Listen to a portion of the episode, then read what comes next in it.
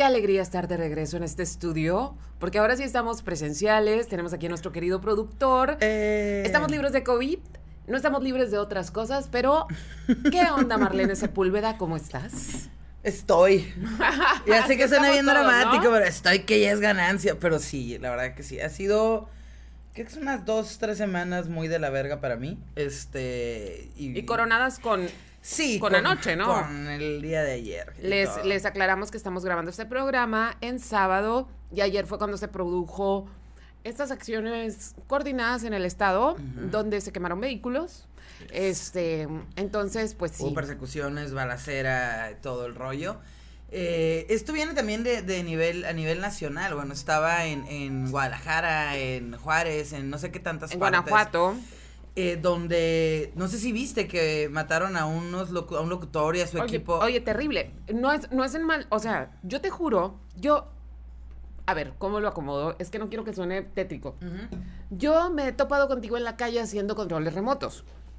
Sí, que sí, de repente te he visto, ¡eh! o sea, entonces me dio mucha angustia pensar que ese güey estaba haciendo su chamba en la calle, como la hacemos todos en algún momento, y, que, y que lo hayan matado así, al aire, al aire. Sí, sí, sí, sí. No, horrible. Y a todo su equipo con- cuando realmente. Pues sin deberla ni temerla. Porque digo. Ahora sí si que sin fueras deberla- narco no serías locutor, amigo. No, y aparte también está el hecho de que ni siquiera era un locutor como de noticias eh, No, del narco. O sea, no, era un güey que estaba ahí. Como yo, como muchos. Y, y así a mucha gente, ¿no? Obviamente eso a, a mí me hace más. Las empleadas del Oxxo. Las del Oxxo. O sea, que se metieron y mataron a las empleadas del Oxxo. ¿Qué culpa tienen? O sea, yo sé que son cuestiones para que la población civil se asuste, ¿sí? Sí. Es, es- son actos, eso es un acto terrorista. O sea, cuando, cuando como fuerza de cualquier tipo tomas en contra de la población civil sin un objetivo, es para que todos los demás nos asustemos, obviamente. Sí, sí, Y anoche la gente se asustó. O sea, ayer la ciudad parecía una ciudad fantasma. Sí, yo, imagínate, yo salí a las 12 de trabajar. eh, y ya salgo, ¿no? O sea, obviamente así con paranoia y todo. Y empiezo a ver eh, nada. O sea, Nada. veía nada más patrullas, uno que otro carro, pero se miraban los ojos cerrados, pero de cortina bajada, todo de, de, de no hay nada ahorita.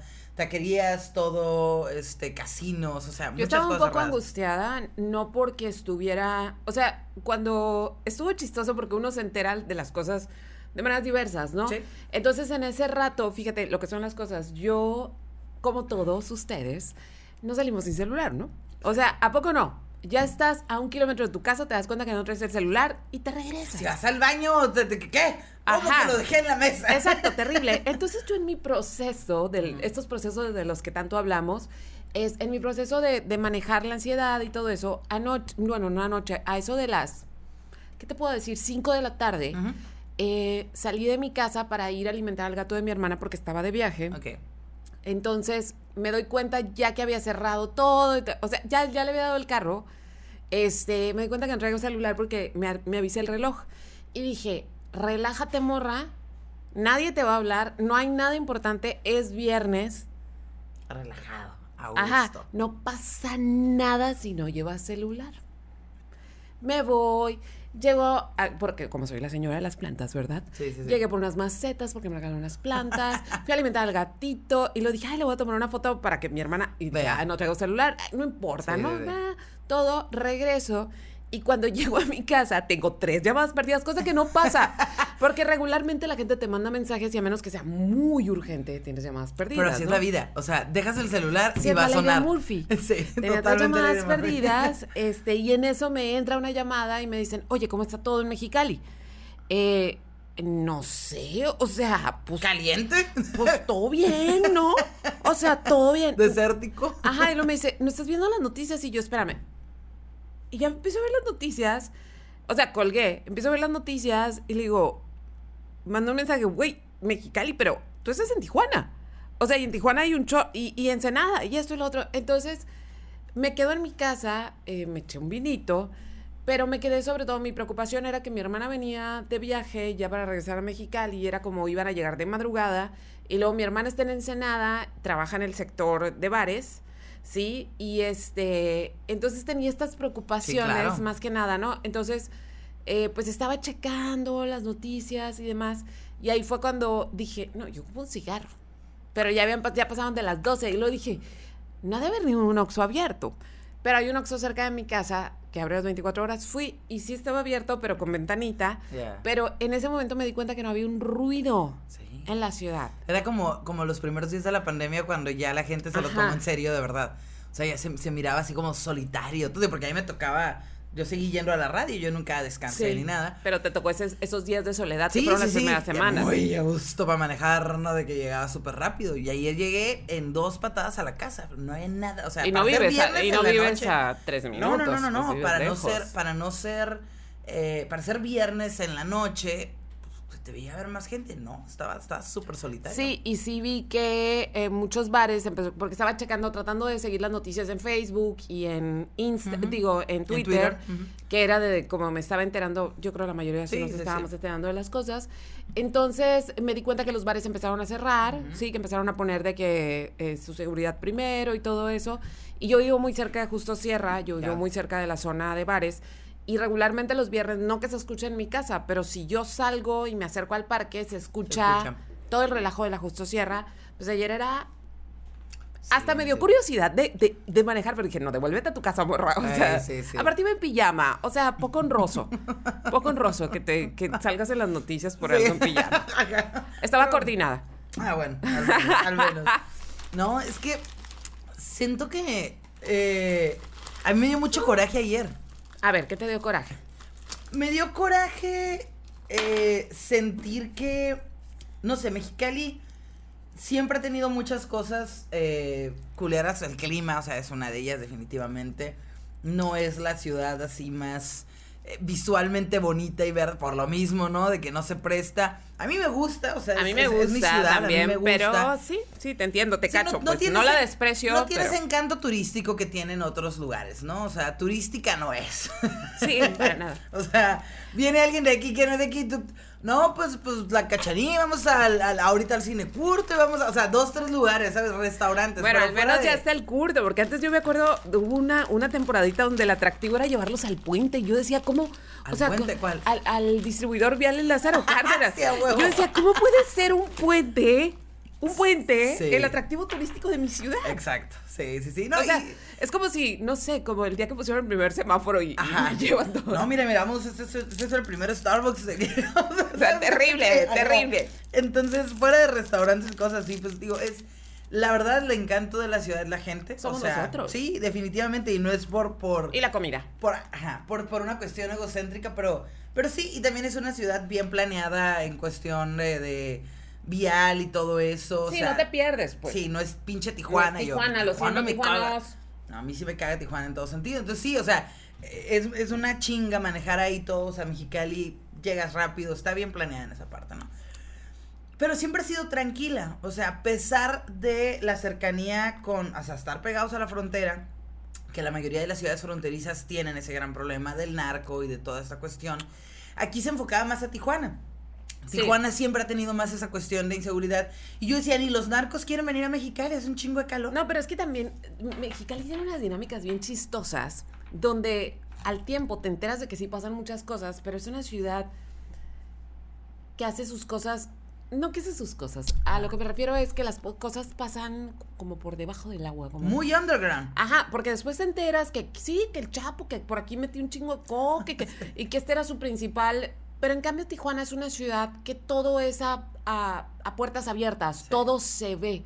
Entonces siempre nos da la impresión de que en Tijuana pasa todo y luego te enteras de que aquí hay un chorro de cosas pero que son muy, muy tapaditas. Sí, y digo, o sea, dentro de las cosas culeras en las que uno tiene que, que tiendes a normalizar es, pues güey, ya que pase, pero que no chingue a los ciudadanos y a la gente, o sea, que no sea una cuestión que afecte a la ciudadanía, ni, no solo en la sensación de tranquilidad, que es importante, sino en que realmente haya seguridad. Entonces, yo sentía que, y algo que podía presumir era que Mexicali era muy seguro, dentro de todo.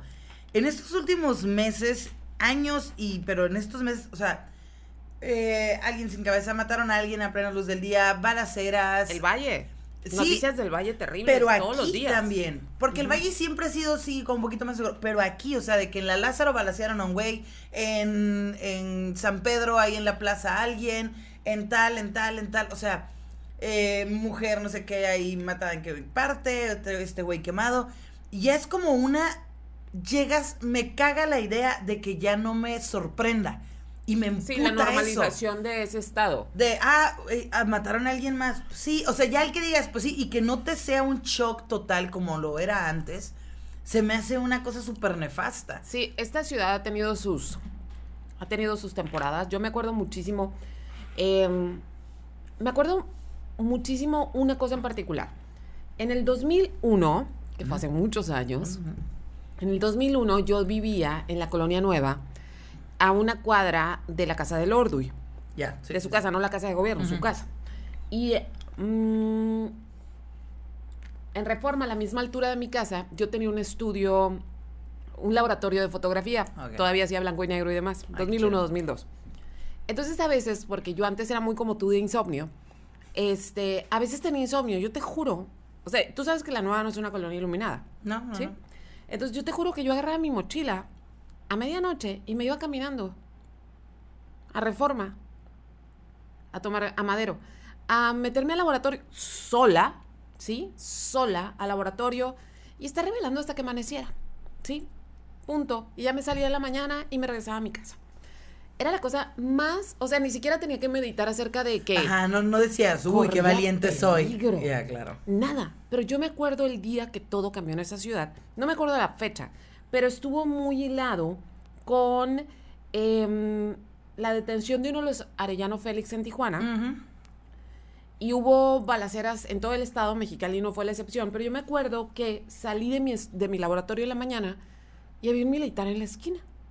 Cosa Sí, que claro. yo nunca en la vida había visto, ¿no? Y, y tenía una metralleta. Y entonces le dije, buenos días, ¿pasó algo? Y nomás me dijo, buenos días, y no me contestó, que es lo que hacen los militares, pero Claro. no me contestó nada. Dije, qué raro, pasaría algo. Seguí caminando y en la otra esquina, otro militar, y otro militar, y otro militar. Y fue cuando, o sea, hubo, fue cuando el Estado estuvo bajo un esquema de mucha violencia. Y me acuerdo que, o sea, me acuerdo perfectamente que en ese momento era rarísimo ver militares en las calles porque te daba una sensación de que algo, que algo estaba mal. de la chingada. Sí, sí, sí, ¿Sí? Y después con las estrategias gubernamentales, las estra- estrategias federales, nos acostumbramos a ver estos tipos en la calle. Pero después como, ¡fum!, hubo un bajón. Y a mí lo que me tiene, y lo estaba platicando ahorita con nuestro productor, a mí lo que me tiene muy impactada esta semana en particular es, eh, me empecé a preguntar, ¿qué demonios hace la Guardia Nacional? O sea, ¿qué demonios hace la Guardia Nacional? Porque a lo que voy es, está hilado con el tema. Esta semana justamente la controversia nacional era que el presidente quiere poner a la Guardia Nacional, que son muchísimos, eh, que es, una, es, es un, es un cuerpo policíaco nuevo. Bueno, no sé si es policía, es un Militar, cuerpo creo de seguridad nuevo, que se hizo al vapor hasta donde sé, que no recibieron la, como el entrenamiento adecuado. Son muchos efectivos y si ustedes se dan cuenta, volteen a donde quiera, hay Guardia Nacional. Y entonces dije, bueno, ¿qué hace la Guardia? O sea, ¿cuáles son las labores de la Guardia Nacional?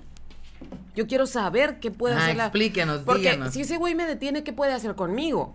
¿Sí? Sé lo, sé lo que puede hacer un policía, sé hasta dónde puede pedirme cosas un policía, que me puede multar y que me puede detener y todo eso, pero yo no sé qué hace un güey de la Guardia Nacional. ¿Entiendes el, el como el alcance que tiene, ¿no? Por ejemplo, sabes que un judicial lo que puede hacer, sabes, o sea, por ejemplo, de, el típico, ¿no? De la gente en- acá en la frontera que trae a veces carros sin placas, ¿no? Bueno, no te lo puede quitar la policía, te lo puede quitar fulanito, o sea, como Ajá, que... ¿Sabes en qué, Ajá. en qué chambea cada quien? Exacto. Entonces, justo estaba con este dilema antes de que se tuviéramos el viernes Ajá. fatídico de ayer.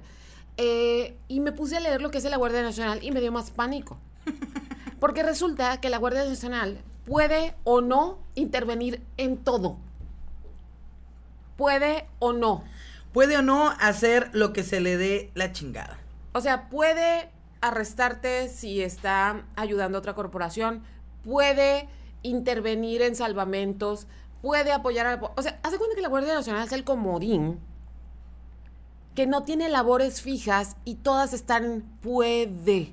Y también Puede. tiene alcances que pueden ser los que se le dé su gana. Exacto. Entonces me dio más pánico pensar que tenemos este grupo eh, de guardia y que los ciudadanos no tenemos claro pero no, no es que no tengamos claro, en realidad creo que no está claro de origen qué hace la Guardia Nacional. Y entonces pasan todos estos sucesos y me asusta muchísimo que sí nos dio miedo, pero que no nos sorprenda. Sí, no, es, es, es una sensación horrible de, de normalización que no debería ser. El que ayer la gente, todo el mundo estuviera asustado, digo, mayor, eh, menor medida, ¿no? O sea, pero mm, estaba, o sea, en, en, en las muchas cosas, es que amo ese meme, es mi vida, pero ¿sabes lo que más me emputa? lo que yo entiendo, y no es, o sea, yo entiendo que, como lo mencionabas ahorita, en todos los tipos de gobierno que ha habido, ha habido cagadero, o sea, esa parte me queda muy clara. No es una cuestión directa de este gobierno, que tenido No, para unas nada. pésimas estrategias, sí, pero no es exclusivamente de este gobierno. Pero sí considero que hay una falta de respeto en la forma de, de comunicarse con los ciudadanos, a pesar de, o, o- o entendiendo las diferencias, porque me puse a pensar en, o sea, venía, yo venía con una cara, digo, aparte de que no prendía mi pinche cara, venía con una cara de perro en todo el pinche camino, o sea, es como, como sientes que se te está arrugando aquí, que es mi parte de las arrugas, yo venía así. Y venías pensando seguramente Botox, sí, Botox, Botox. sí, el baby botox ya me voy a poner aquí en la frente o un pinche flecote, chingue su madre. O ponte un tape ya. Sí. O sea, te que te ajá. Y entonces eh, venía pensando en que realmente por más que cambien las formas de comunicación, hay cosas que no están bien. Y hay cosas que, que realmente te hacen sentir, ¿quién chingados nos está gobernando? Ok, qué bueno que tocas el tema. Porque hay algo que a mí me causa. Hay dos cosas que quiero abordar antes de que me vaya a todos lados, como suelo hacerlo. este, número uno, eh, está claro que desde que llegaron. Bueno, me voy a ir primero con otra cosa. Ajá. Este, dices, en este gobierno, que claro, la inseguridad y todo esto no es exclusivo de este gobierno, es cierto, pero no entiendo a la gente que usa de defensa que este gobierno no esté haciendo su chamba, diciendo, pero los del PAN también lo hicieron. Pero, Claro. No, güey, no se trata de hacer comparaciones. No se trata, se trata de... Hay razones de peso por las cuales este gobierno fue elegido. Y justamente fue elegido porque los otros dos partidos no pudieron hacer la chamba. Claro, y porque ellos decían que sí lo iban a hacer. O sea, la verdad, la gente votó por eso. Y lo peor del caso es que sentimos como ciudadanos, no todos, ¿verdad? Pero sentimos como, no nada más no lo estás haciendo, sino que ni siquiera te interesa, ¿sí? Ni siquiera te interesa. Cuando yo veo al presidente que la palabra con la que más relaciono al presidente es indolente, porque es indolente ese cabrón, lo único que le duelen son las encuestas, eso es lo único. Sí, la imagen que tenga la gente de él, una cuestión súper narcisista, ¿no? Sí, súper narcisista. De que no está hablando de mí, o sea, ay, es que, no sé, descabezaron a cinco personas. Y no le, y no le importa. Sí, pero, pero, vean este tweet donde fulanito está hablando mal de mí, güey, o sea, ¿qué pedo? ¿Qué clase, qué onda con el chisme? O sea, se me hace tan de mal gusto. O sea, Sí, entonces, esa es, esa es la cosa. Entonces, me molesta que la gente diga, ay, pero es que con el PAN, es que con el PRI. No se trata de si eso está en el pasado. Y se supone que este gobierno al menos debería presentar una estrategia diferente, ¿sí? De lo que pasó. Ahora, a lo que voy en segundo término es desde que entró ese gobierno, y este no es secreto para nadie, estoy hablando del gobierno federal y lo que se ha repetido a niveles estatales sí, con, los otros, con los gobiernos y municipales, desde que Morena llegó al poder, desde que Morena se convirtió en el partido de Estado, eh, se han dedicado a socavar y debilitar a las asociaciones, a las asociaciones civiles. Oh, sí. Pero cabrón, y a las asocia- asociaciones civiles y a las actividades artísticas y todo lo que signifique crítica y pedir cuentas. Entre ellas, de verdad, es muy importante, de verdad, muchachas, brujas, brujos, el INE es muy importante para este país, ¿sí? Puta, sí. o Y sea, esa es esa es la sobre la que van, ¿para qué? Para convertirse en otro PRI que organiza elecciones, punto. Y que nos ha costado mucho trabajo, pero bueno, de eso no, no, me, no me quiero extender. Tuvimos gobiernos sumamente corruptos y podemos hablar de muchos y de todos. De eh, muchos y de todos, tristemente. Ujú. Hemos tenido gobiernos muy ineptos y el, el presidente previo a este se caracterizó por ser una administración sumamente corrupta. Y por esa razón las organizaciones civiles empezaron a trabajar más para pedir cuentas. Y a Claro. pesar de que era un gobierno sumamente corrupto, había organismos civiles con los cuales pedir cuentas. Ahora no hay.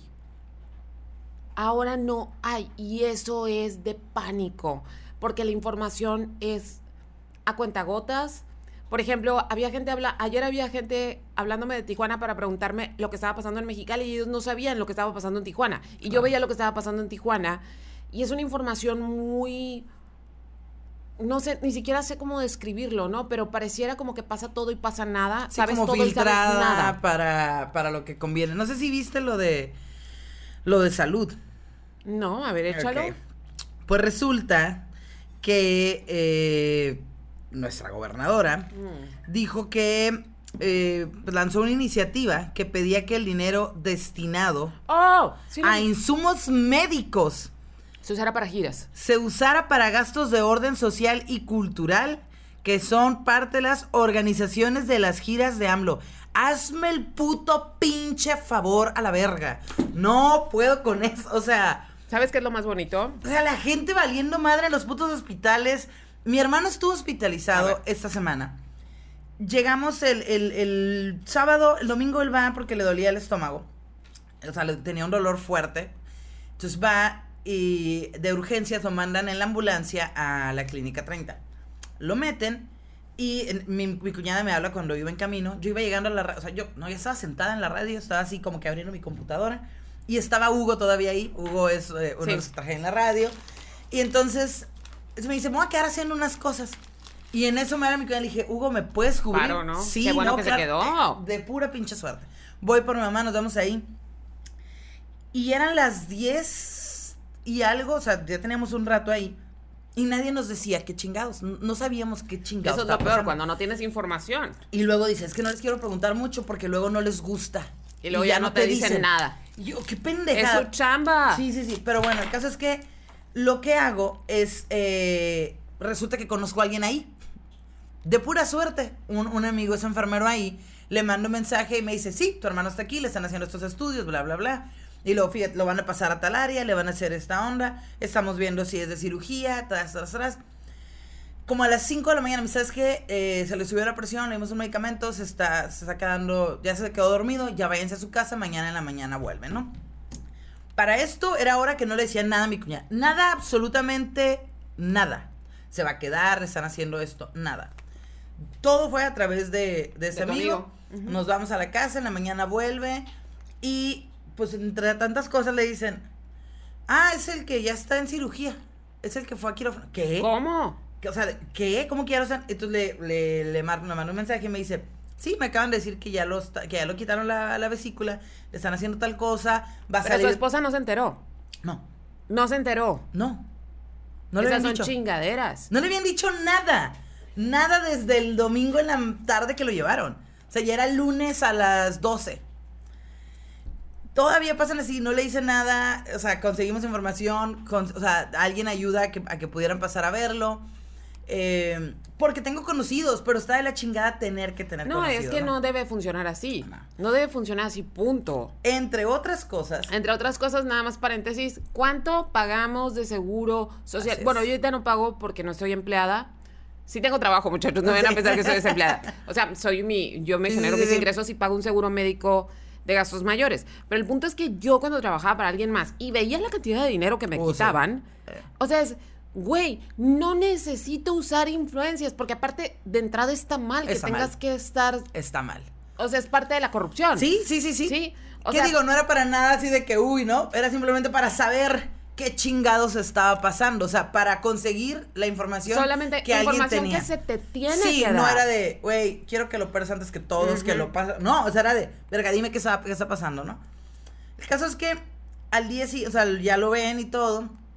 Y pues estaba con gelatinita y todo, que así es que yo cuando salí de así que casi podía tragar lo que quisiera, ¿no? Pero bueno, al día siguiente también, y digo, oye, ya no tendría que haber salido, o sea, yo salí el día siguiente, ¿no? Digo, sí entiendo Sí, que es fue una como, vesícula. sé que fue como de emergencia y todo, que me tenía inflamado, o sea, que sí fue una cuestión un poquito más de gravedad, pero pues resulta, y mi hermano viviendo a base de pura pinche gelatina, ¿no? Resulta que no lo tenían registrado como que estuviera ahí. Tenían que esa cama estaba vacía. Él era un fantasma ahí. Ningún doctor estaba designado a él. Tenía dos días, no lo había revisado ningún No. pinche médico.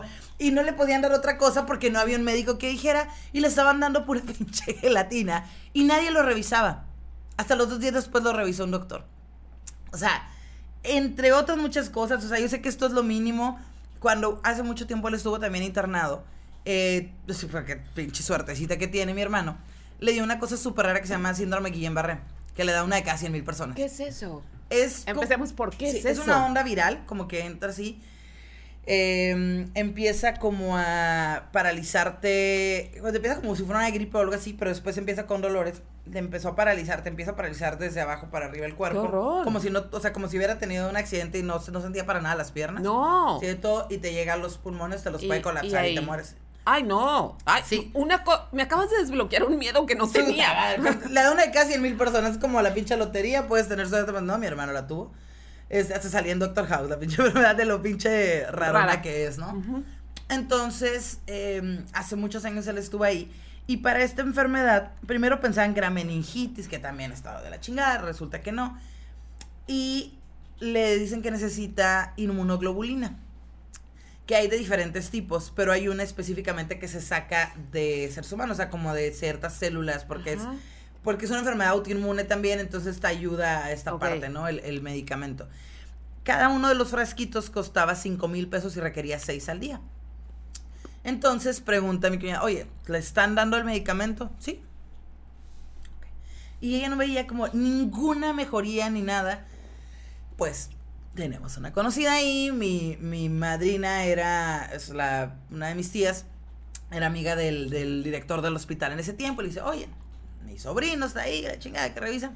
Pero resulta que no, no le estaban poniendo el medicamento. Estaban mintiendo, no, no tenían el medicamento. No seas. Y decían que se lo estaban poniendo. Entonces Y lo que hace mi- seguía Sí, sí, em- avanzando. em- empeorando, ¿no? Entonces, pues conseguimos, eh, la familia se mueve para conseguir, porque ni de pedo somos de dinero, entonces, o sea, 30 mil pesos al puto día. Mira, la verdad, no hay enfermedad, aunque tengas un chingo de dinero. Que- que no la enfermedad. soportar, Ajá, que ninguna economía pueda soportar. Y estuvieron consiguiendo y todo para comprarlos, porque aparte no era sencillo, o sea, eran de farmacia especializada, de pedirlos, de todo. Se le consigue y, y eventualmente, obviamente, el seguro te tiene que reponer eso. Sí lo repusieron ah, mucho tiempo después. Pero el pedo de jugar con la vida de alguien, decir, sí, se los- ¿no viste a la morra esta que le cortaron la pierna porque iba a otra... pe-?" O sea, O sea, de eh, ese nivel le dices, güey, no puede ser. Sí, y que aparte le estaban ofreciendo una, o sea, es una morra joven, con hijos, sí, que tiene que chambear, que obviamente no tiene lana, la dejan incapacitada de por vida y le están ofreciendo 60 mil pesos como indemnización, cabrón. 60 mil. 60 mil pesos, güey. Una mujer en sus 30 No que no va, mames. en sus early 30 Sí. Que no va a poder volver a trabajar como lo hacía, ¿sí? Trabajar, vivir, salir, correr y cuidar a sus hijos. O sea, digo, yo sé que hay prótesis, lo que tú quieras, pero no es lo mismo. ¿Por qué chingados? Y el hecho de que alguien considere que es prioritario do- dar esa parte, con todo Para lo que vimos giras. del COVID, que ni refrigeración tienen en el hospital, o sea, gente batallando con todo, la gente uniéndose para llevarles material. Y que digas, a huevo, hay que gastarlo en las giras de este güey. Para giras. ¿Por? No, y aparte, ok, como, como... Pero gritar.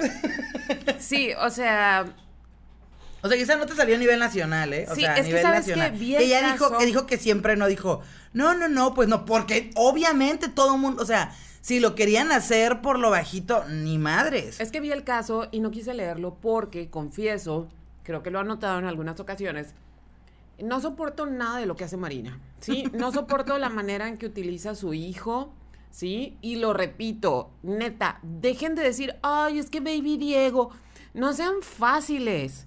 O sea, no sean fáciles, no se dejen llevar por esa imagen de traigo a mi bebé a todas partes, es explotación infantil, ese niño no dio su autorización, es una manera muy barata de ganar los corazones por una mujer que no dudo que sea muy chambeadora, yo no la conozco, sí, pero por una mujer que al menos a mí como ciudadana me da la impresión de estar más preocupada cómo se mira en redes sociales que en enfrentar el trabajo real. Y ahora, el presidente acaba de declarar la como pobreza franciscana, Mm. ¿sí? Y la pobreza franciscana yo no la veo en, en, o sea, simplemente anoche. Anoche, y esto lo vi ahorita que llegaste. La gobernadora publicó un comunicado, publicó un video, Un video. diciendo que estaba a cargo de la situación, que seguiría informando con gente, alguien de la Guardia Nacional, hay unos, unos tipos parados muy serios. lado Muy de ella. incómodos.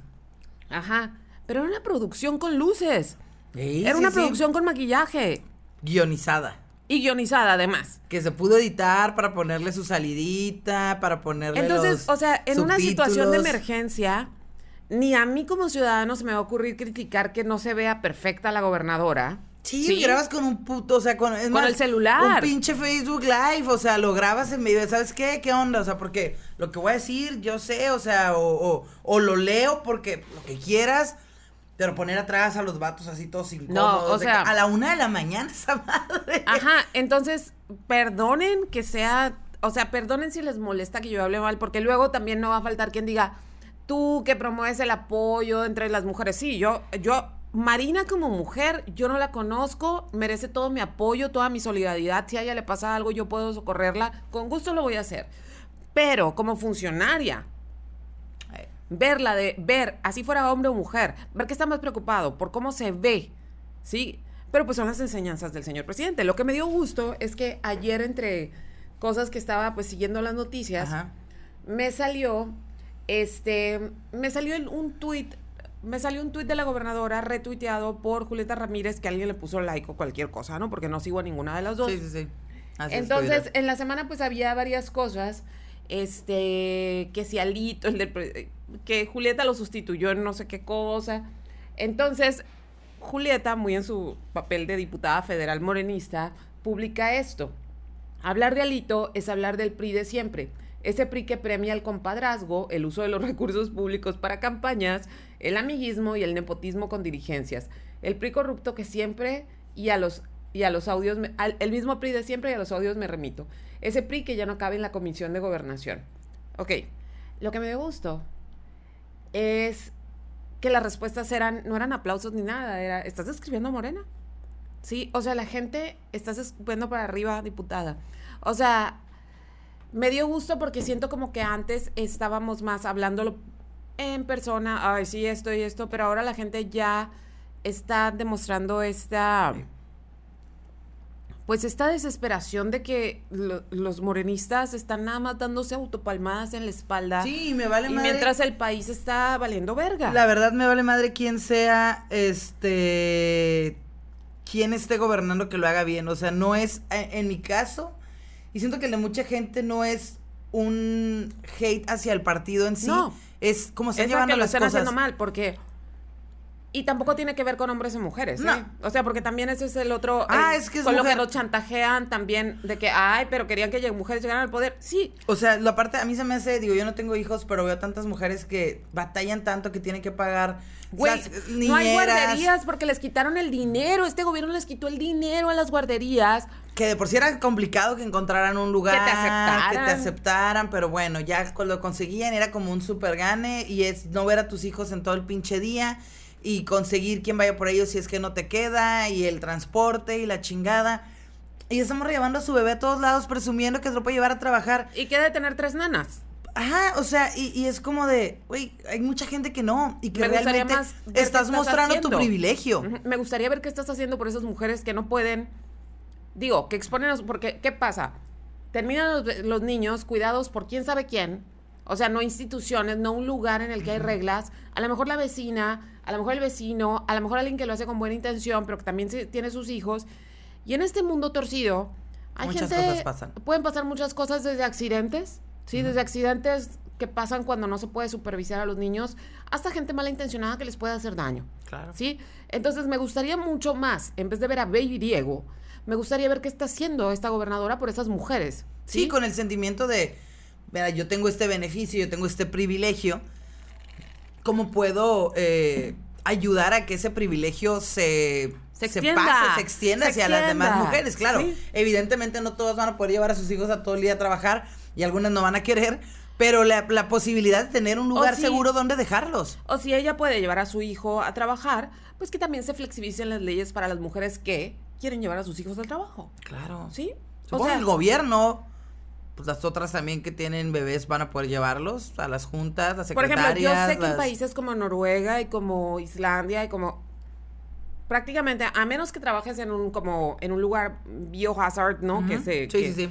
puedes llevar a tus hijos a donde quieras el trabajo. O sea, no hay ningún fijón porque Son los pet lugares- and baby friendly. Sí, son pet and baby friendly.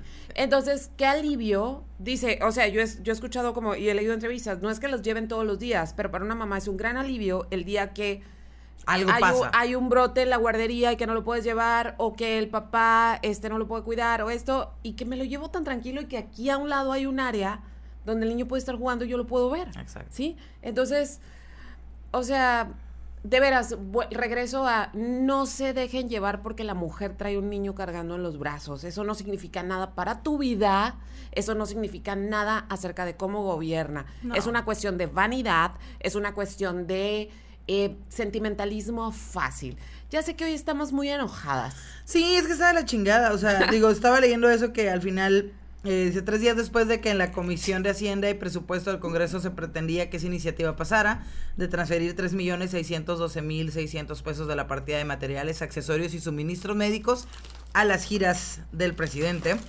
Eh, el experto de gestión pública y parlamentos compartió un documento oficial con fecha del 11 de agosto en el que la Secretaría de Hacienda pide detener el proceso de esta iniciativa. O sea, sí se detuvo porque obviamente la gente dijo, eh, ¿Qué está pasando? neta, dinero Si salud. es neta. Neta, o sea, no hay medicamentos, no hay un chingo de cosas y lo vas a pasar a, a una gira que nos vale verga. Que a nadie le importa. No importa, no importa. O sea, viene el presidente y ¿qué hace? ¿Qué? O sea, pasea. Uy, o sea, no me interesa. Honestamente hay cosas que me gustaría mucho que dejaran de ocurrir en este país. Sí, la primera, las mañaneras. O sea, es en serio. Y no lo digo por una versión personal, es simplemente me sigo preguntando a qué horas trabaja este hombre, ¿sí? Eh, Sí, uno cuando tienes todos los días una pinche junta, güey, ¿cómo me quita tiempo? Sí. No tengo tiempo de atender otras cosas, de poner, o sea, juntitis, aguditis, ¿no? O sea, quiero hacer cosas. Ahora, todo el tiempo que se le dedica a eso. no, y aparte no te has fijado, yo no las sigo, no las No, veo, de repente salen las noticias. Este, pero el punto es que cada vez se extienden más. El güey, el güey agarra, se agarra como pilola, ya no para, agarra monte, ¿sí? ¿Por qué? Porque nadie lo detiene, porque no sé. Eso me encantaría que desaparecieran las mañaneras. Y lo otro, me encantaría que desapareciera de verdad, no saben. Esta urgencia de dejar al país que corra como corra, porque nada más están preocupados por las próximas elecciones. Ay. O sea, falta un chorro. Y hay haz- una precampaña muy cabrona. Sí, y, y hay un, eh, ha sido un sexenio desafortunado, no, por, no, no, no únicamente por la figura, ¿no? O sea, sino pandemia, crisis, recesión, o sea, son muchas cosas de las que obviamente no tiene eh, Control. control el gobierno, pero, güey, ¿es en serio que su preocupación está? O sea, eso me habla de el verdadero interés, no es gobernar, es tener el poder y todo lo que significa tener el poder y todo lo que puedes, o sea, no es para servir al pueblo, es para servirte a ti, a huevo. Sí, o sea, el, el, me acuerdo que antes ah, se anunció que ya, no sé, se estrenó tal obra. Ahora es la obra con, con la gobernadora o con el güey ahí mostrándola. Güey, no eres modelo. No me interesa verte. Quiero ver lo que estás haciendo. Quiero saber a quién chingados agarraste ayer, quiénes eran y por qué lo hicieron. Ah, sí, porque de eso no a tenemos información. No a ti sentado, o sea, viendo la computadora, estoy trabajando. O sea, no me generas tranquilidad. No me gusta verte, o sea, no en el mal sentido. Y si fueras mi amiga normal en Facebook, oh, chilo, tus fotos. Pero eres alguien que me tiene que informar qué está pasando. No se trata de tu imagen. Se trata de lo que estás haciendo. Sí, güey, sale en un pinche video tranqui diciendo lo que hiciste. Nos estamos trabajando con todo el peso. Palabras súper de pinche cajón que te las puedo decir yo. Yo te puedo dar ahorita vanas. un pinche discurso sin la información. No, pondremos todo el peso de la ley. No escatimaremos en nada para que la ciudadanía se sienta tranquila. Ustedes descansen, cuídense. Te lo digo ahorita sin puto guion. Pero no digo nada. Porque no dijo nada. Porque no dijo nada. ¿A quién chingados agarraste? ¿Quiénes eran? ¿Por qué estaban aquí? ¿Qué va a pasar mañana?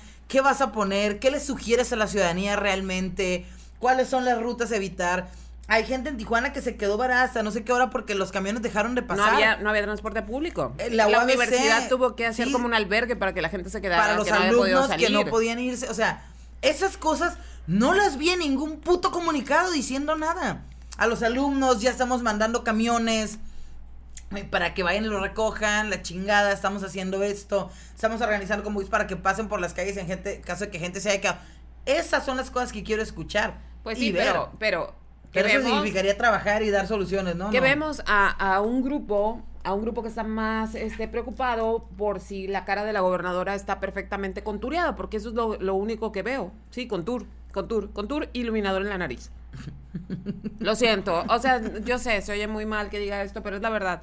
No tiene que ver con que sea mujer, tiene que ver con, y no tiene que ver exactamente con su figura, sino que es un grupo de gobierno. Ella no gobierna sola, es un grupo de gobierno y los intereses de ese gobierno nada más están en cómo se ven, no en lo que hacen. Que dicen que la de Tijuana, que mujer, peor. que dijo que pues que paguen suelo.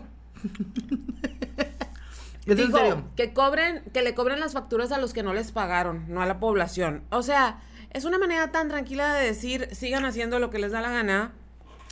Les envió un mensaje a propósito de la ola de violencia. Eh, dijo, mm, mm, mm, estamos aquí para decirles que tienen que mantener la calma, que estamos con ustedes, que estamos coordinados y que no vamos a permitir que un solo ciudadano tijuanense pague las consecuencias de quienes no pagaron sus facturas. O sea, no. les pues, pedimos que cobren las facturas a quienes no les pagaron los que deben, no a las familias, no a los ciudadanos que trabajan. También nosotros estamos vigilantes de ellos. Ah, ok. No, pues así, ¿no? Con una tranquilidad uno se queda feliz de quién está a cargo de este gobierno. O sea, el derecho de piso, de que, güey, paga tu derecho de piso. No te va a pasar nada, mi. Ay, no. Imagínate vivir en Suecia y perderte esto. Fíjate que la otra vez estaba reflexionando justamente, bueno, fui a Guatemala. Ya lo dije la vez pasada, pero fui a De Guatemala. Guatemala a Guatepeor. Ahora Ujú. aplica así el, el pedo y ya, estabas, ya llegas a Guatepeor ahorita. Entonces, eh, lo primero, me, me llama mucho la atención que lo primero que me preguntan es, ¿y si está padre? Entiendo perfecto la pregunta porque no sabemos nada de Guatemala. Pero lo segundo que me preguntan es, ¿la inseguridad qué onda? Y se me hace muy chistoso, o sea, se me hace sumamente chistoso que nosotros como mexicanos preguntemos sobre la inseguridad en otra parte. Ah, me la aplicaron a mí. Cuando vivimos en uno de los países más inseguros del mundo, cuando al menos dos ciudades de este estado están catalogadas como ciudades más inseguras que están en una ciudad en guerra. Exacto. ¿Sí? Y me da risa, o sea, pero ese es el punto de que hemos normalizado tanto nuestra realidad que, o sea, yo, es más, hubo gente y viste maras, güey, no fui, o sea, no fui a donde están los maras, fui a Guatemala, o sea, entonces me da mucha risa eso, o sea, como que la gente se asusta y piensa en Centroamérica como el lugar más violento. Güey, vivimos en, En México. en México. Ay, y me acuerdo que le, cuando estaba con los planes de ir a, a- a Europa, ¿no? Entonces le digo a, o sea, con Nacho, estábamos platicando y le digo, "Ah, pero no es muy inseguro, o sea, es que sí me da cosas pues ir sola, no es muy inseguro España. Y me dice, no más que México. Vives en México. Pero me lo dijo así con una cara de, "Dude", y yo, qué malo. Pero sí, o sea, caí en cuenta de que, bueno, pues sí es cierto. O sea, de que, ay, ¿qué me va a pasar en España? Pues vives en México. me dijo, Exacto. y yo, O no sea, más es que la verdad, México. Ajá. es la verdad, duele, obvio, duele. Pero Sí. seamos, o sea, empecemos a ver a nuestro alrededor. Y la otra cosa que también pensaba esta semana es, justo lo venía pensando ayer antes de enterarme que el, que el estado ya estaba ardiendo en llamas, porque venía pensando, como no traía celular, venía Literal on pensando, fire. Sí, lo que pasa, lo que pasó en Ciudad Juárez, venía pensando lo que pasó en Guadalajara, y, venía con esta certeza absoluta de que vivo muy tranquila, afortunadamente, pero que también estoy consciente que si pasa algo nadie me va a defender ni me va a cuidar. Y no me refiero a un vato que venga a salvarme, no. A las fuerzas del orden. Si empieza a arder un camión enfrente de mi casa, no hay, o sea, lo único que puedo hacer es, pélate morra, ponte a resguardo, porque aquí nadie va a venir a cuidarte. Qué feo. Qué triste se siente eso. estamos en nuestro, ahora sí que estamos a nuestro cargo y es bien interesante las cosas que están pasando y no lo, ojo, no lo estoy diciendo como interesante en el sentido de, uy, qué padre, qué, qué chilo se está poniendo esto, ¿no? Interesante, creo que hay muchas cosas que analizar, muchísimas cosas que analizar, pero quiero traer, y esto, esto lo, luego quiero que lo platiquemos bien. Si se fijan, este es un programa que se trata de, dilo Marlene, se trata de, estamos como hasta la chingada y necesitábamos De descargar. ¿Sabes lo que más me emputa? Ese programa se va a llamar Sí. ¿Sabes lo que más me emputa? Necesitábamos desahogar. Versión Sí, política. Sí teníamos un, sí teníamos una idea. Versión o sea, sí social. Sí, teníamos un tema, pero en realidad pasaron estas cosas esta semana y, y tú pasaste por esto de tu hermano y o sea, pasaron cosas. Entonces en realidad el programa ha ido de estoy hasta la verga. Sí. ¿Sí? Muy cabrón. Estoy hasta la verga de esto, estoy a la... Incluso creo que me animé a decir cosas que no me había animado a decir y no porque no las piense, simplemente porque no se había dado la Claro. oportunidad. Este, pero creo que justo, no sé si estás viendo, si ya viste, si lo tienes anotado, eh, hay un programa, una serie que se va a acabar este lunes en HBO Max, que se llama Los Anarquistas. No, no. Es una serie de documentales de una comunidad que se hacen llamar anarquistas. Bueno, no es una comunidad que en realidad crecieron juntos, sino que empezó a haber como un movimiento de anarquía, que la anarquía, para quien no lo sabe, la anarquía es una filosofía de vida en la cual eh, si tú educas, si tú llegas a un nivel de educación y bla, bla, bla, no necesitamos gobiernos porque eh, porque estamos, vamos a poder gestionar nuestros problemas y resolverlos, aunque la gente piensa que anarquía es salir a deshacer Ah, las calles. Es como la anarquía en versión política, es como cobrarte tú solo en el en Walmart. Exacto. Sin que el cajero te revise y, y que sepas que, que- que si te lo bien. llevas te puede pasar algo bien o mal, o sea, tú sabes qué hacer. Ahí. Sí, la anarquía es eso, o sea, es Ahí. como no que no haya, lo que dice la anarquía o los anarquistas es que a final de cuentas eh, hay un gobierno que nos prohíbe y nos dice lo que tenemos que hacer y aparte le pagamos por Para estarnos diga, controlando y no resuelve nuestros problemas, que en esencia es verdad. ¿Mm? Sí, sí, sí. Bueno, pues empezó como un güey. Obviamente está mucho más fácil ser anarquista si tienes un chingo de lana, güey. Sí, o sea, imagínate, me retiro, no trabajo, no pago impuestos. ¡uh! Está bien padre.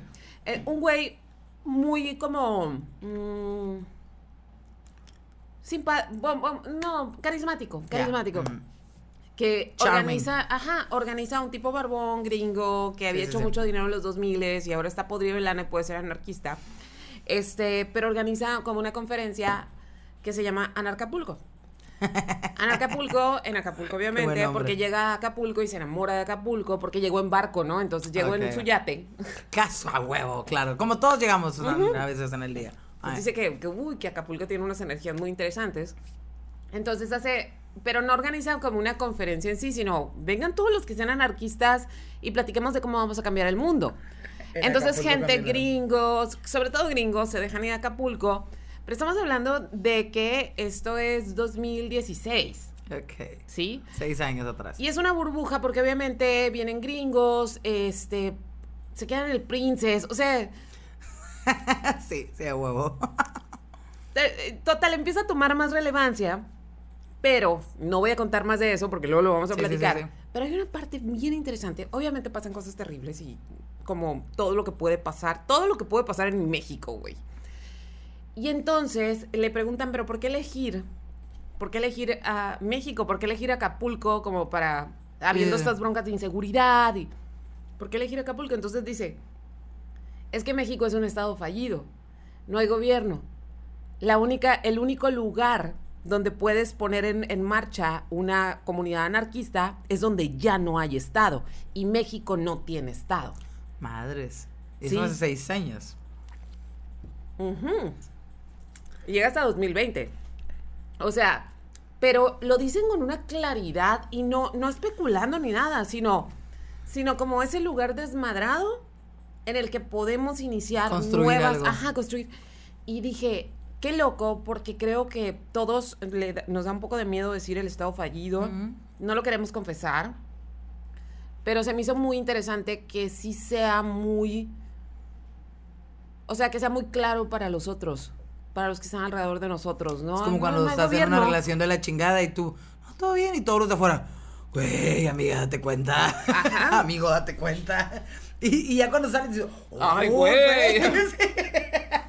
ya que sales, a la madre, sí, es cierto. Oye, sí. Entonces, Claro, claro. o sea, qué loco que esa es la cuestión. Ah, no, pues es que aquí no hay gobierno, güey. O sea, entonces hay una parte muy interesante donde pues hay un crimen, ¿no? Hay un crimen. Entonces los anarquistas dicen, bueno, hay un crimen, pero pues obvio no le podemos hablar a la policía. Dos cosas, porque somos anarquistas y no le vamos a pedir al gobierno que venga y resuelva algo que debimos resolver nosotros. Ajá. Y segundo, la policía en México. O sea, Ajá. como, güey, esos güeyes no te van a resolver el problema. Vas a tener más problemas si esos güeyes se meten en este asunto. Claro. ¿Qué tal? Fíjate que eso yo, yo sentía mucho. Cuando vivía en Ciudad de México sentía así que los policías eran así tal cual el enemigo. Y aquí en Mexicali no lo sentido. Bueno, será porque también hablo, ahí sí puedo aplicar la de hablo desde el privilegio. Soy morra, soy locutora, soy conocida. Y la verdad es que me tratan bien. También les digo, ay no, esa persona trata súper bien. Pues porque, porque le convienes, porque le puedes ayudar en algo, porque trabajas en los medios y la chingada. Entonces sí entiendo esa parte. Y aplica la de mi experiencia individual no define la colectiva. Claro. Sí, no abuso de mí. Ay. Ajá, sí, sí, pues ajá, me trató muy bien, me llevó la- O sea, porque así me ha tocado, pero es como que, ¿en qué trabajas? Locutora, No, mire, yo la voy a guiar y le va a ir bien. O sea, entonces puedo entender que no es la experiencia de los demás, pero aquí yo siento, al menos de mi parte, sí, sí. Pero pues digo, es mi experiencia personal. Y a mucha gente sé que no le va así. O sea, sé que le va bastante, bastante mal. Sí, entonces, claro. Pero fíjate, a mí la Ciudad de México me da, a mí me encanta, Mm, como a ti, la Ciudad de México. Pero la, la Ciudad de México me da una sensación de que si me pasa algo, nunca más se supo de mí. Ah, es sí, que como sí. esta cuestión del anonimato en la Ciudad de. México es muy abrumador. y con tanta gente, o sea, es que eres una, ahí una hormiguita, pues. ¿eh? Nada, eres nada. Me hizo por acá, acaba de llegar un mensaje que dice, las extraño mucho, chicas, no tienen idea de lo adicta que soy y lo que amo brujas de rancho. No es ni medio normal. Ja, ja, ja. Ah, ¿quién es? Que tenga Elvira Coronado. Y le mandé foto y dijo, oh my god, grabando, modo ansioso activado. Ah. Foto de, estamos grabando en este momento. Sí, la verdad esperamos que les guste este programa, pero más que nada, o sea, porque no tiene una estructura en cierto sentido, Sí, pero más que nada escríbanos de que, eh, o sea, ustedes cómo se sienten ahorita. sí, sí. sí. ¿Cómo se sienten acerca de lo que está pasando en este país? Em, si alguien de ustedes nos va a escribir diciéndonos que el señor iluminado de López Obrador sabe lo que está haciendo, hágalo con argumentos, no con... Sí, digo, al final de cuentas, eh, yo lo he dicho, yo sí iba a votar por él, no podía porque no tenía mi INE en ¿Qué aquel te- entonces. Te habías quedado sin INE. Sí, me quedé sin INE y no, voté. Y acompañé a, a mi ex y él también iba a votar, o sea, también iba a votar por López Obrador. Y estábamos en... Vivía en Tijuana en ese entonces, entonces él tenía que agarrar una casilla especial, porque era Ensenada. Y mm, cuando o sea, había tanta gente, porque fue una, una votación como súper cabrona, o sea, había muchísima gente. Estábamos haciendo fila y no alcanzaron las boletas, o sea, Mm, llegó- ujú. ya, ya se acabaron. Y bueno, ni pedo, ¿no? Pero la intención hubo, así estuvimos ahí haciendo mil fila. Y, mm, y me acuerdo que venía de regreso en, en, en camión a Mexicali y fue cuando salieron los resultados y me dio un chingo de gusto. O sea, de que dije, a huevo, qué chile, Sí, o sea. era un cambio. Era un cambio. Y espera siempre que un cambio venga con esto. Y, y me acuerdo que hasta me aventé la. Cuando ya tomó la, La toma de protesta. Que como mil horas, ¿no? Como Sí. el concierto y la chingada. Que a huevo, qué chilo. O sea, se notaba como una sensación de esperanza en, en la Sí. ciudadanía. Sí. Y de repente se polarizó todo tan cabrón entre. Fue muy rápido el guau, Sí, guau, entre guau. fifís y chairos. Con y eso empezó todo. Con eso empezó todo. Con el blanco y negro, con el no puedes criticar al gobierno. Ah, es porque, porque si tú tienes privilegios, si eres rico, le chingas. Ni de pedo. Mi familia, o sea, nada que ver, nada que ver por mucho, ¿no? O sea, conozco gente verdaderamente que vive muy al día. Y aún así no están a favor porque no se trata de eso. O sea, no se trata de que, ah, es que ya te quitaron tus privilegios, pinche millonero. Ojalá. Ojalá. O sea, no, no me quitaron nada. Simple y sencillamente no se están dando las cosas. Y el ver a, como o sea, volvemos a lo mismo, el ver a alguien tan preocupado por su imagen, por las encuestas, por lo que estén diciendo de él. la única vez que ha llorado es cuando salió de lo de su hijo de la casa gris. Cuando en realidad tenemos niños muriendo de cáncer porque no hay medicamentos Porque no hay y eso no le saca una lágrima. Güey. Sí, eh, esas cosas, el, el, el que tengo otros datos cuando hay datos oficiales que se están dando. Sí, o sea, que casi le, le avientan con el periódico en el hocico y ese güey Sí, y siento que es como estar peleando con, con tu tío, tu abuelito. al que ya se le va el avión. aferrado y que Sí. no, no, la chingada, no. Y la neta no creo que se le vaya el avión, creo que es una persona muy inteligente y creo que es una persona muy entendida, pero pero pues le funciona e- esa parte, ¿no? De mm, me hago, güey, me y no se trata de eso, o sea, creo que ese voto de confianza hubo en todo, en, o sea, a un punto en el que, y volvemos a Sí, entender porque- el que nunca se le debe dar todo el poder a ningún partido. No, y aparte esos votos fueron, muchos votos fueron de gente que ni siquiera era, le caía bien López Obrador, simplemente era a ver. Estos, o sea, el PAN le Voto dimos de dos castigo, sexenios, ¿no? ajá, fue un voto de castigo. Y sí, eso que dices es muy importante, cruzar, aunque no nos guste ningún partido, porque por desgracia eh, las instituciones políticas están cooptadas por los partidos, es un gran negocio. Este, crucen los votos. Crucen los votos. Si van a votar, eh, de veras, es un consejo Sí. sano. Crucen los votos porque así generamos eh, Equilibrio. equilibrio, al menos pugnas, lo que sea. Y en cambio ahorita la mayoría de las cosas se han aprobado así, sin ver. Ahora sí que sin ver. Y, y digo, tenemos mucho que trabajar como ciudadanos y entiendo, porque hay una cosa que a mí me molesta mucho, ¿no? Y, y digo, güey, a ver, espérame, espérame, tengo que trabajar, tengo que partirme la madre todos los días, tengo que pagar un chingo de impuestos, tengo que pagar mi seguro médico de gastos mayores porque no se me otorga un servicio médico, este, bla, bla, bla, o sea, tengo que pagar todas estas cosas.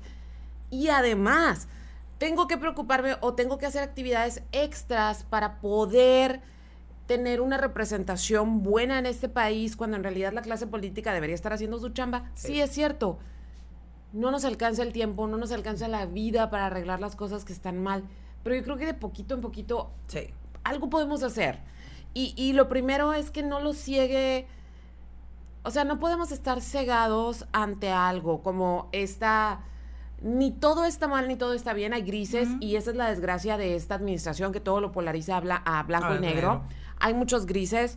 Yo no dudo que hay acciones que están siendo positivas por parte del gobierno, o sea, no dudo que hay programas que están funcionando, pero eso no quiere decir que porque un programa está funcionando, todos los demás, por ende, son buenos. O sea, tenemos que criticar porque no se nos olvide que esos güeyes son nuestros empleados. Son a la gente que le pagamos para que administre el país, para que nosotros podamos hacer nuestra vida. Eso se supone. Eso se supone. Y no, no la podemos hacer porque... Ah, pero no, no te falla un día de pagar de impuestos. Uh. Porque tienes a la maquinaria encima en el minuto a las 12 que se te pasó la fecha de los impuestos. Y no estoy diciendo que no debemos pagar impuestos. Estoy diciendo que esos impuestos deben reflejar en absolutamente todo. Y a cada vez hay más y cada vez le han puesto más, o sea, más y más y más impuestos. Y es como, bueno, güey, pero ¿qué ¿Pero soy- qué me devuelves, cabrón? estoy obteniendo? ¿Qué estoy obteniendo? O sea- ¿Que, que me quiten el dinero para una gira? Bueno, Exacto. Ah. Sí, para un equipo de producción a la una de la mañana. a la una de la A un mañana. community manager, pobrecitos, Sí, pobrecitos. o sea, seamos críticos y no por criticar ni, o sea, no se trata de estar en contra de todo, se trata de que seamos críticos, o sea, sí nos sí nos está cargando la chingada, Sí. punto. Sí, sí, sí. Sí, sí nos está cargando la chingada. A mí no me da tranquilidad y no me da ninguna... Ah, claro. O sea, cuando el presidente, y digo porque es la figura que todos los días sale en las noticias, porque igual otra gente lo dice, cuando el presidente dice, ah, que hubo balaceras en tal parte y que dice, ah, pero eran, eran maleantes. O sea, como, como si, ah, eran malos. Güey, ¿cómo sabes siquiera que eran maleantes? ¿Cómo sabes si en la balacera no le tocó un ciudadano? Exacto. ¿Sí? O sea, no porque sean malos está bien que pase. No, y es que es esa parte como de. Que creo que cuando te das cuenta, como lo de ayer. Sabes que no van ir por ti a la casa, porque. Digo, no nos dedica a Esperemos que no, esperemos que no. Ajá, en teoría no nos dedicamos a eso y no, y no van sobre ti. Pero pasas por ahí y te tocó. No, y o sea, tampoco van a de decir, mucho no, tráfico". discúlpeme, señorita, pase porque voy a matar al maleante. Y por ejemplo, sé lo que eh, fue acá, ¿no? Fue en la calle La. Independencia, eh, fue allá la, la quemada. Y luego se vinieron correteándolos y sueltan balazos en la Justo Sierra. ¿Sí viste que al don Burgués le cayó un... Sí, balas, balas, sí. Entonces, no, o sea, siempre que haya armas y siempre que haya disturbios, obviamente los, no, no, o sea, hay gente por medio, no se limpia el espacio para que ahora sí dense muchachos. Sí, no hay un espacio de... Ey, aquí es donde solo nos... Muy Sí, John donde el duelo, ¿no? donde el duelo. O sea, es la parte no. buena y donde puedes y donde no. No, y digo, Don Burgués sí tiene unos balazos, parece que no hubo nadie Sí, herido que no hubo ahí, nadie herido. Pero qué miedo estarte comiendo unas papas y que, y que tengas que tirarte al piso. Exactamente. Entonces, no, no me da tranquilidad que digan, ah, eran los malos. O, ah, o por ejemplo, no me da tranquilidad que hoy en la mañana de que, ah, no, ya todo en la normalidad. Güey, no es normal. No, no es normal.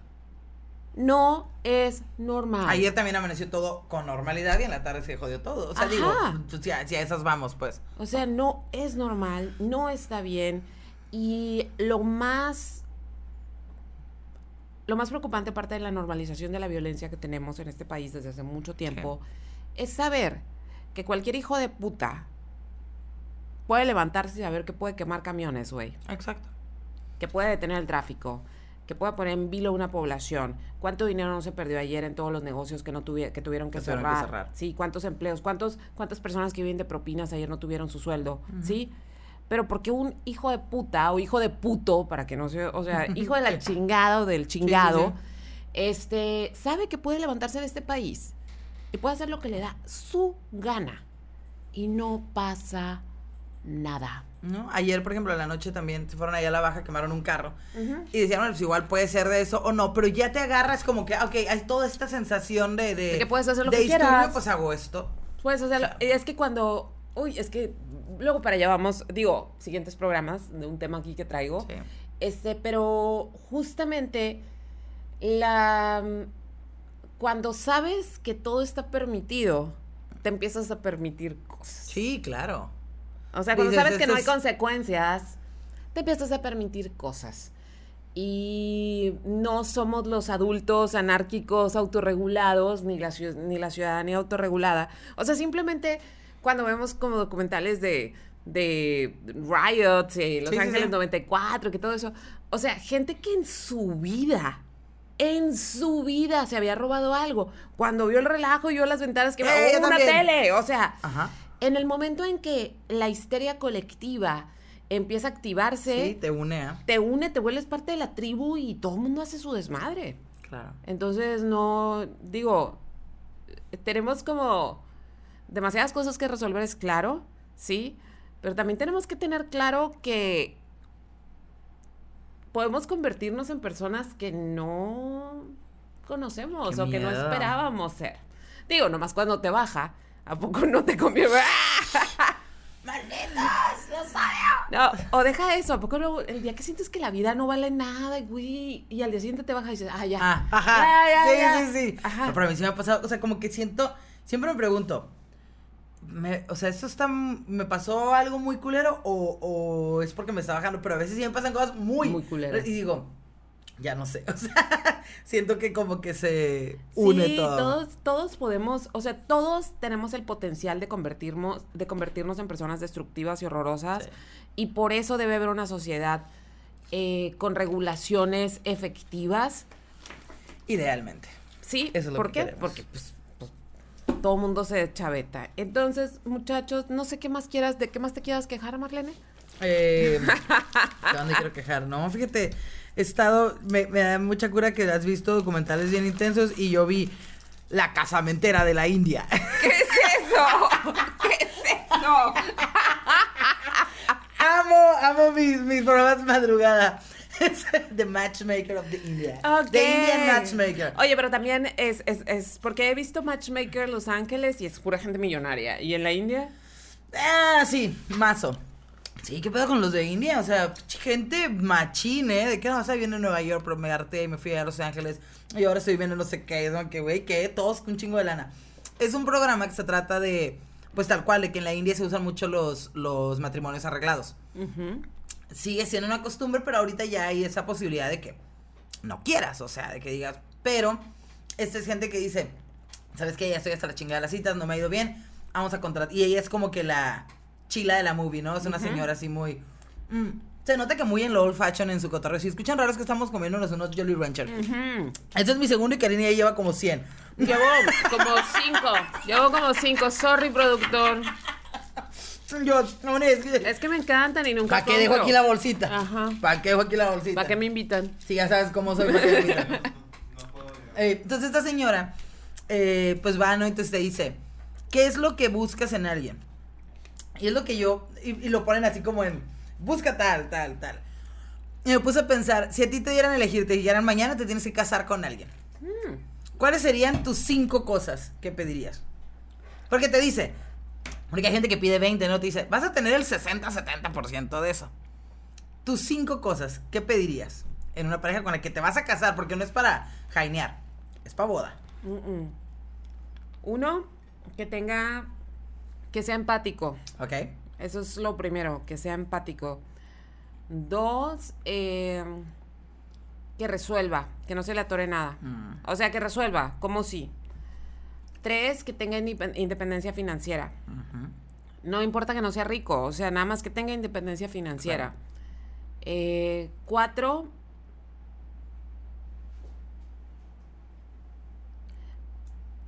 que le guste viajar. Cinco, que le guste comer. Bien. ¿Tú qué pedirías? Hay un chingo de cosas. Cinco, Pero si nos cinco. vamos a cinco, eh, que sea una persona eh, que se haga cargo de sus emociones. O sea, una persona. A eso me refiero con. Necesitas terapia, vas a terapia. Mm. eh, necesitas pedir ayuda, pides ayuda. Ah, Te sientes sí. mal, lo dices, sí, sí, sí. Ya, ya es. Sí. Ese es the, the new sexy. Claro. Therapy is the new sexy, ¿no? O sea, es una persona que tenga ese responsable efectivamente, pues, Ujú. en esa parte. Mm, una persona, sí, eh, comprensiva, empática, creo que pudiera ser también, o sea, porque yo soy una persona que pasa por, o sea, no, no soy una persona agresiva ni nada por el estilo, pero sí tengo a lo mejor esos downs de Bajones. ánimo y de como una persona ansiosa o como que necesita como cierta reafirmación, entonces como de, ok, sí, sí, es entiendo. súper importante la empatía. Ajá, Es una persona empática. Eh, también, o sea, con una independencia financiera o que tenga metas y planes en ese aspecto, que, que se haga cargo de, de sus finanzas y que... Porque me dio mucha cura que en, es- que en una de las morras era súper poderosa, tenía... Le iba súper chingón, su casa tenía un carrazo así, un BMW muy cabrón. Y dice, dice, es que hay una frase que dice, sé un jefe, cásate con un jefe y forma un imperio.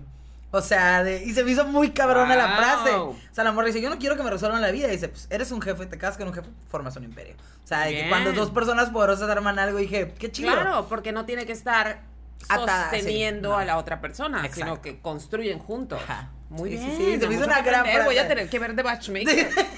de Indian Matchmaker, lo máximo. Y ok, ahí llevo tres. Eh, que tengamos gustos en común. Sé que no se puede así totalmente, ¿no? A mí Y- viajar, comer son los gustos en común que sí, sí, sí. quiero compartir. Ahí van cuatro, ¿no? Ujú. Y muy buen sexo. Para, escorpión, amigos. Ok, Es- ok. Ajá, porque digo, siento que es lo que diferencia, en mi caso, digo, sé que a lo mejor no sé, no toda la vida vas a coger, pero diferencia la amistad de, de la pareja. Ah, Claro, claro. Que por cierto, empecé a ver una serie, pero es, es de esas series que, ay, no hay nada. Esto, esto.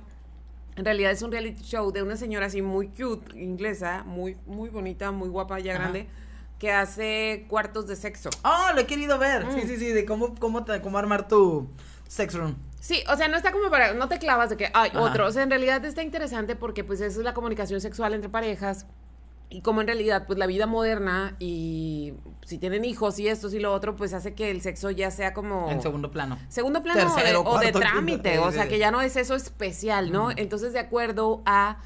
La señora es, es como, le dicen, la Mary Poppins del sexo. Ah, Ok. Entonces dice, bueno, no nada más se trata de hacerles un espacio especial, ¿no?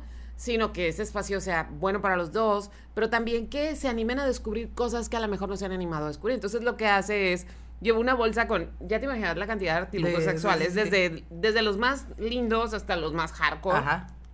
Entonces, dependiendo las, las actitudes que tienen estos objetos, les da como, ah, bueno, los voy a llevar a un curso de esto, los voy a... Ay, qué Entonces está chilo porque es como, creo que eh, pasa en todas las parejas, o sea, pues te acostumbras a una persona, entonces de repente como, a ver, no habías pensado en esto, pero lo hace de una manera como tan didáctica que Ajá. no se siente kinky, y es lo que dice, o sea, la gente no se atreve a explorar más el sexo porque siente que está siendo kinky, o sea, que, que ya se puso muy perverso. Y dice, no, debe ser como una, una cuestión Yo por el contrario, yo no quiero que sea, yo no quiero que sea informativo, quiero que sea kinky.